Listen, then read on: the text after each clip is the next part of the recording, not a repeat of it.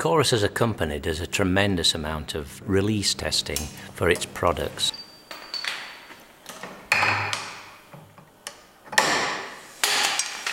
And this is mainly tensile tests or Charpy tests. Here at the Corus Research and Development Laboratories uh, at Swindon Technology Centre in Rotherham, we don't do the release testing, we concentrate on the more specialised tests we'll be seeing later on toughness testing, K1C, COD, crack opening displacement type of testing.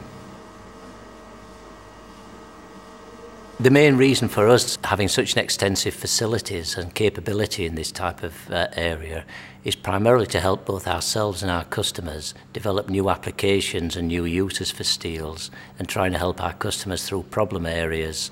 So a lot of the problems are associated with fabrication, from welding, joining problems of something like that, or if they're wanting to use a material which is much higher strength than they normally use, or at a different temperature than they normally use, or for a much more highly stressed application.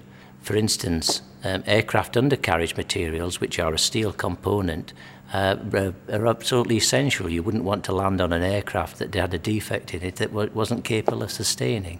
So that's a classic example of how a toughness requirement is for a steel. And this is getting particularly more prominent now as people are more wanting to use higher strength materials to push the design strength up uh, in order to minimise the weight of different components.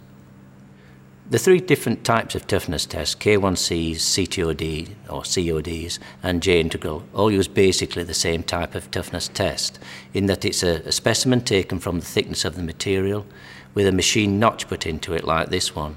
And it's a very simple one. This is a, happens to be a bent specimen and you can see the machine notch which is in the specimen there.